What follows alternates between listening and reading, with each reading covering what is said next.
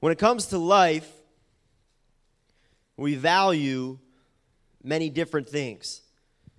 Things that are not wrong or sinful necessarily, but they become our obsession, they become our goal, our reason to live, they become what drives us day after day. I think if we put together a list of what's important in our lives, what we value most in our everyday lives from week to week, and we sat here and took some ideas of what that would be, I think number one, probably in most people in this world, would be money. It's what drives them, it's why uh, they wake up. They, they strategize and they take risks and they have goals to hit a certain uh, financial peak in their life. You know, as Catherine and uh, I pursue to be in full time ministry and to pastor someday, in the meantime, we work uh, secular jobs throughout the week, Monday through Friday. And I work with guys, uh, whether it's uh, in sales or in, in real estate, whatever the case may be, who I, I respect and who are good people. They're not, not bad people. But it's sad to look that their whole obsession, their entire drive of their life, why they strategize, why they stay up late, while they wake up early, what their whole life is centered around is the dollar bill and how they can get more and how they can get into new investments and how they can uh, become more uh, become wealthier in this life and again, not necessarily wrong to have financial goals and to be smart financially, but it's their obsession, it's what they value. I think about what else do we value in this life? Obviously, most of us, probably all of us here tonight, or if you're watching through live stream, would say our families. We value our families. There's nothing that we wouldn't do for our families. There's nothing that a parent wouldn't do for their child. It's right up there on the list. It's why you get up every day, it's what drives you. It's why uh, you're even here tonight, for some of you, for the sake of your children to be in church. It's, it's up there on our list of what we value. I think of relationships, whether it's a husband and wife, or a boyfriend or a girlfriend, whether some of us we value our, our cars, or we're into, we're into um, cars and motorcycles and different things to that nature. We value our phones.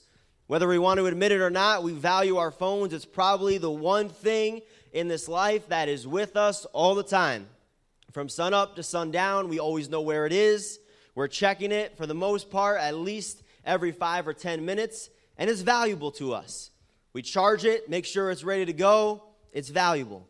Our house, obviously, most of us, if we own or rent, we take pride in, in where we live, and it is valuable to us. And the list goes on and on of things in this life that we value. Again, not necessarily wrong or sinful things. But as Christians in America, I believe we forget sometimes the value, the importance, and the worth of that book that is sitting on your lap this evening, and that is the Word of God. I think if we took a survey for the average Christian in America, we'd be very saddened to see the results of how many Christians don't read it, how they barely study it, we barely memorize it. And if I sat you down outside a church setting and I said, list the top three things that you value in your life, for most Christians, the Bible wouldn't make the list. The majority of us, we take it for granted. We own five to 10 to 12 copies of it that are barely opened unless we come to church on Sunday or Wednesday. Our schools and our nation ban it. Our country rejects it and everything it stands for. And then we wonder why our nation's in the shape it's in. We wonder why, as Christians, we live powerless and fearful lives. We lost our regard, we lost our value and our love for God's word. What does that word value mean, that definition? The regard that something is held to deserve, the importance, the worth. And as Christians, I believe, and I am guilty of this, and convicts me as I studied this truth that we forget the value of God's Word. We forget the importance of the Bible. My goal and my objective tonight is not to beat you up, is not to beat each other up, but to remind myself, to remind us all the value of God's word. And hopefully you can walk away tonight, as I stated when we opened, with a different perspective than what you had when you walked in. I think there's no greater passage to start when studying the importance of the Word of God than John chapter 1. If you have your Bibles, turn to John chapter 1. And let's look at a few verses tonight. John chapter 1, we're talking about the importance of the Word of God, the value of the Word of God, its worth, understanding what we really hold on our lap, understanding what we have when we come to church and we open the Word of God. John chapter 1, and you can follow along as I read in verses 1 and 2. In the beginning was the Word, and the Word was with God, and the Word, notice this, was God. The same was in the beginning with God. Skip down to verse 14. And the Word was made flesh and dwelt among us. That's Jesus Christ. And we beheld his glory, the glory as of the only begotten of the Father, full of grace and truth. The Bible is the Word of God. Jesus Christ is the Word. That is what is on your lap, that holy, sacred Bible. How, as Christians, when we read those verses in John chapter 1, not value, not understand the importance of this book. So I started to do a study, and that's what I want to share with you tonight for the next few minutes. And I haven't finished this list, but different verses and different passages in the Bible to remind me of its value, to remind me of its importance, different things that the Bible names or calls itself. I want to look at a few of those tonight. Turn, if you can, to Psalm 119. We're going to use our Bibles tonight since we're talking about the importance of the Bible. I think it's fit that we use our Bible. So, Psalm 119. And let's look at, again, familiar passage, but let's look at the first thing Psalm 119. First point tonight. And we'll look at verse 105. Psalm 119, 105. Here's what the Bible says Thy word is a lamp unto my feet and a light unto my paths. Number one, the Bible, the Word of God, is a light. It shows me, it shows you the way. It gives you the instructions. It's the manual, it's the handbook of life. This book that's on your lap. That book that we barely open, that we barely study, it is the light. It shows us the way, it gives us the instructions. I'm not ashamed when it comes to our household to admit when it comes to building things or putting things together, that's my wife's expertise. She's the handyman in our house. I am not a handyman. I'd rather just hire somebody and have them do it. I have no patience for open a, opening an instruction manual and building furniture. Um, Catherine, a couple years ago, bought me a basketball hoop for my birthday, and she put it together. I'm not ashamed to admit it. It is what it is. That's just not my expertise. She can sit down, open the instructions, follow the instructions, and within an hour or so, it's complete, it's built. Imagine trying to put together furniture or a basketball hoop or whatever it is without the instructions, opening the box, dumping it all out, and sitting there with all the pieces, and there's no instruction manual on how to do it. There's no, here's the first step, here's the last step, here's the tools you need, and trying to navigate to put that together. But as Christians, so oftentimes in life, we do the very same thing. We have the instruction manual, we have the light unto our path, and we try to navigate, we try to go through our life without reading it, without seeing what it has to say, without going to it and saying, God, you show me the way. It is a light. It is a light. We go through life without searching God's words for, a, for the answers. This evening, you need wisdom for a decision that you have to make right here.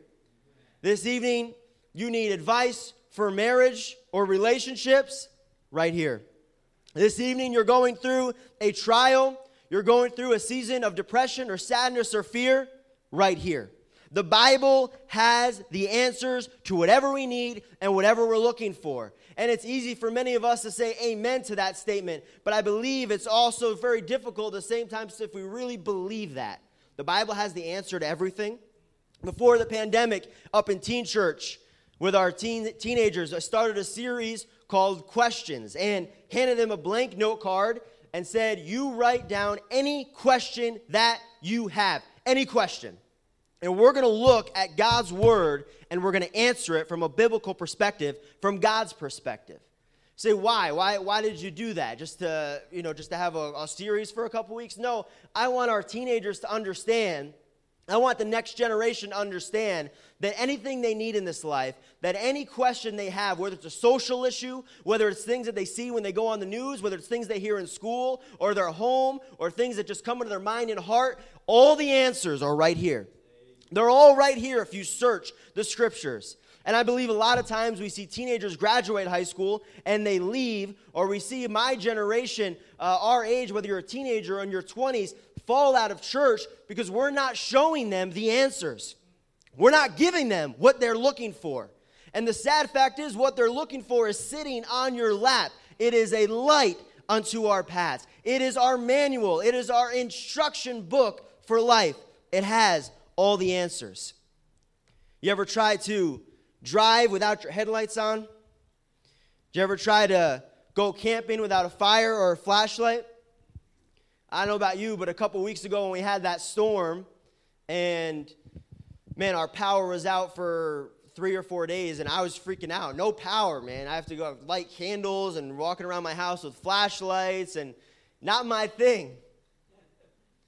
But as Christians, we go throughout life and we don't use the light that God gave us to light our path and to show us. It is a light unto our paths. Read it, study it, love it, live it. What else does the Bible say? Hebrews chapter 4. Not only is it a light unto our paths, but Hebrews chapter 4. And when you get there, we can look at verse number 12.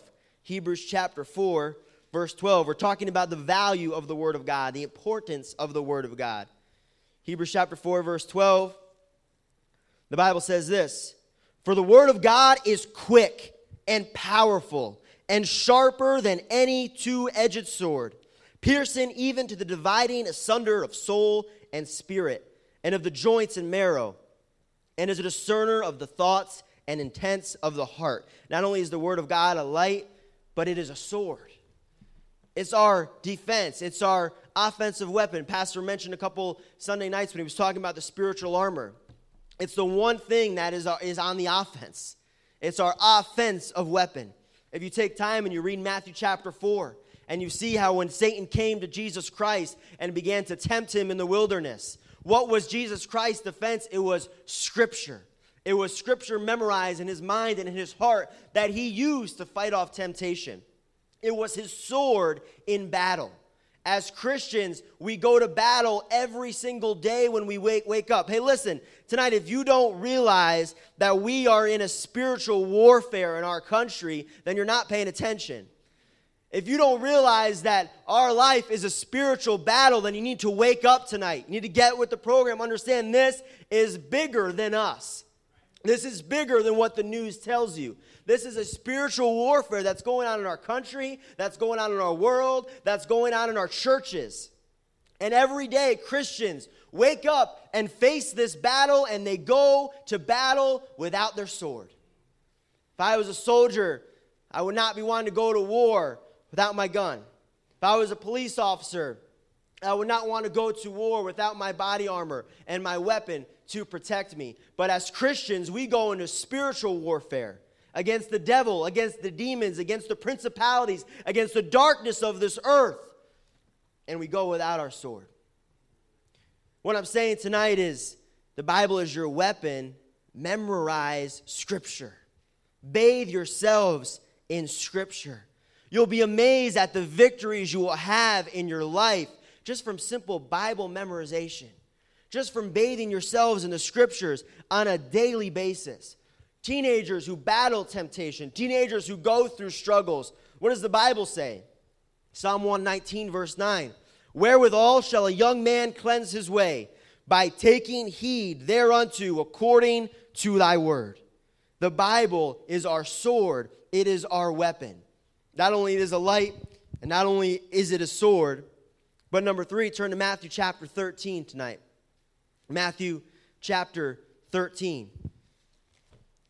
We're talking about the value of the Word of God.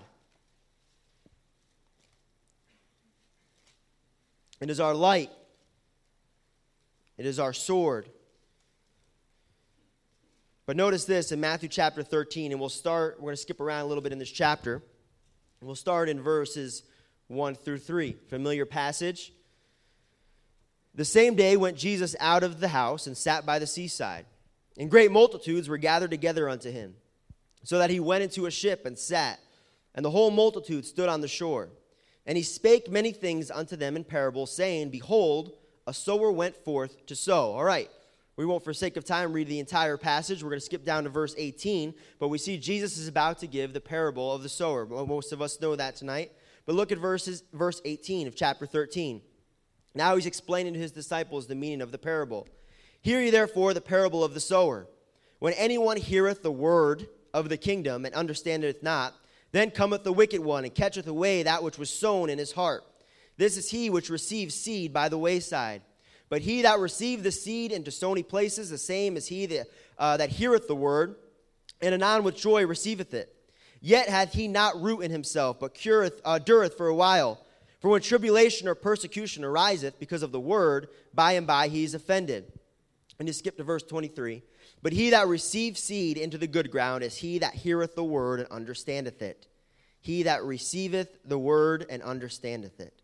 So, what is the Bible? Not only is our light, not only is it a sword, it is a seed. The impact of the gospel of Jesus Christ is like no other. It's the one thing and the only thing that can change a life.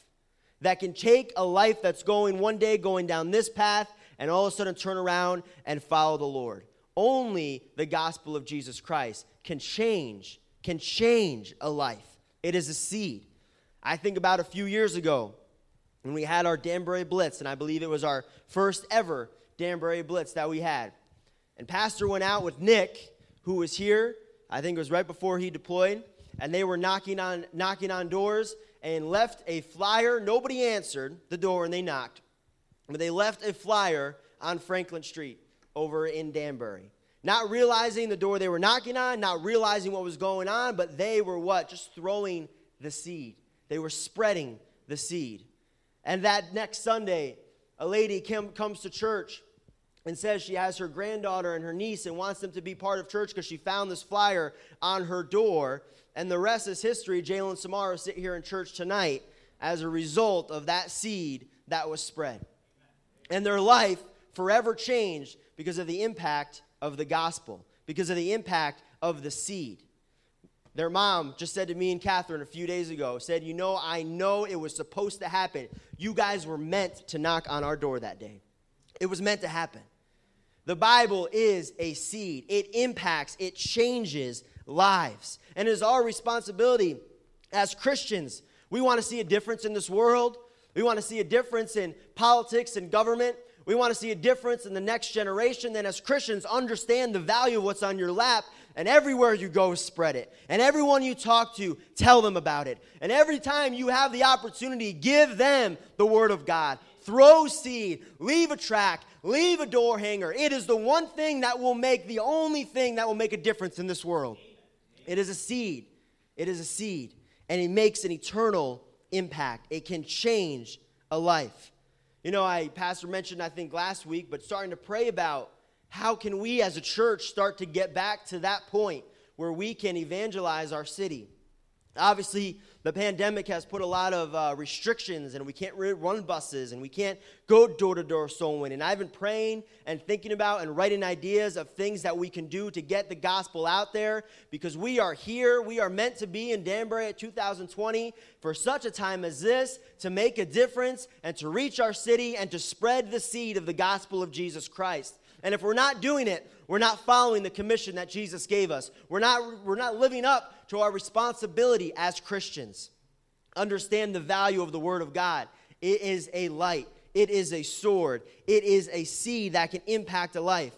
Number four, turn to John chapter 4. John chapter 4, verse 14. Matthew, Mark, Luke, and John, talking about the value, the worth, the importance of the Word of God. John chapter 4, verse 14. Actually, we'll start in verse 13 tonight. John 4, verse 13. Jesus answered, he's talking, this is the woman at Jacob's well. And again, another commercial. If you haven't watched that series that we've been talking about, The Chosen, this is one of the final episodes in that series, and the way they depict this is just so powerful, and I would urge you to, to watch it with your family or watch it when you can. But verse 13 Jesus answered and said unto her, the woman at the well, Whosoever drinketh of this water, talking about the water at the well there, shall thirst again. Notice what he says in verse 14. But whosoever drinketh of the water that I shall give him shall never thirst. But the water that I shall give him shall be in him a well of water springing up into everlasting life. The Bible, it is the living water. It is the only thing that will ever quench your thirst in this life. Is Jesus Christ and his word. People pursue so many things in this life to try to find peace. They pursue so many things to try to get the answers that they need. They pursue money and careers, and a lot of them achieve it, and a lot of them get to that fame. And you see athletes and you see actors talk about whether they take their own lives or they go in interviews and say there's still something missing. Why? Because they don't have the living water. What is on your lap this morning is not just, this evening, is not just another book. It's not just a, another cute book full of fairy tales. It is the living water. It is Jesus Christ. It is His word. And it is the only thing in this world that will give you peace. It is the only thing that will quench your thirst. This last Friday, we went to the park. Me and Matthew was there, and, and Brandon and a couple other guys, and we were playing basketball against some guys that were there. And if you ever gone exercising or you ever played a game and you're sweating and you're hot and you realize that you're not as in shape as you were in high school after you play, there's nothing greater than a cold water bottle after that. Nothing will quench your thirst like a cold, ice cold water after exercising or playing for any period of time. And we go throughout this life and we look, people look, they want their thirst to be quenched. Nothing will quench your thirst, nothing will give you peace like the Word of God will. When you get in God's Word every day and you study it and you memorize it and you live it and you meditate on it and you bathe in it and you make it the preeminence of your life and you value it and you understand its worth, man, you will have your thirst will be quenched. You will have a peace, as the Bible says, that passeth all understanding. And no matter what goes on in this world and the craziness that goes on in the news and the craziness that goes on in the world every single day seems to be getting worse, you will have a steady, steadfast peace because you have the living water and you value it and you understand its importance. It is the living water. What is even sadder is Christians who know this. This is the answer. They still, we still live lives of confusion, anxiety, depression when we can just turn to God's Word. We'll leave tonight and we'll close our Bibles and we'll place it when we walk into our house on the shelf or we'll throw it somewhere on a nightstand and won't see it again till next Sunday. Christian, value your Bible. Get in your Bible. Let it quench the thirst of your soul. Number five tonight, the Bible not only is a light, and not only is it a sword, and not only is it a seed, and not only is it the living water, but it is infallible. Which means what? It is incapable of making mistakes. It is incapable of being wrong. The definition it is never failing. It's always, all in caps, always effective. Always. Men, relationships, people will let you down, will fail you. That's life. God's word will never fail you. It will never lead you down a wrong road. It is never, ever wrong. You need an important decision in your life? Go to God's word. You need an answer in your life? Go to God's word. You have a question about work or raising children or whatever the topic or the category is, go to God's word. Why? Because it's incapable of making mistakes. It's never wrong, it's always effective. Amen. Teens and friends or in college, even now and then I'll have someone call me up and they'll ask me for advice and they'll ask me for uh, what do I think about this or what did I do when I was in college and I was in this situation or talking to it's one of our teenage guys and what did you do in high school? And I, I, I want to help them and I want to give them practical advice. But my main answer to them and my main plea to you tonight is getting God's word. Ask God. He'll show you, He'll guide you, He'll direct you. That book that is on your lap, again, it's not just any other book, it's the Word. It is the Word of God. You know that 11 Christians are killed every day for their faith, talking about 2020, in the top 50 World Watch list of countries. One out of six Christians in Africa experience high levels, high levels of persecution. One out of three Christians in Asia experience high level of persecution. In a year of the year 2019, 245 million Christians experienced high levels of persecution for their choice to follow Christ and trying to smuggle in Bibles into their country. People literally die to get their hands on this book to worship Christ. 4,136 Christians in the top 50 World Watch list of countries are killed, are killed every year for their faith. Over 4,000 Christians killed for their faith. But in America, we have 12 copies of this book. Every color, devotional version, big print version, small print version, on our phones, access to it all the time. People around our world are literally dying and being persecuted right now just to try to get their hands on this book. Why? Because they understand the value and the importance of it. They understand it is a light. They understand it is their sword. They understand it is a seed that can impact a life. They understand that it is always effective, that it's never wrong. They understand it's the living water. And in America, Christians, we hear it, we amen it, but we don't live it.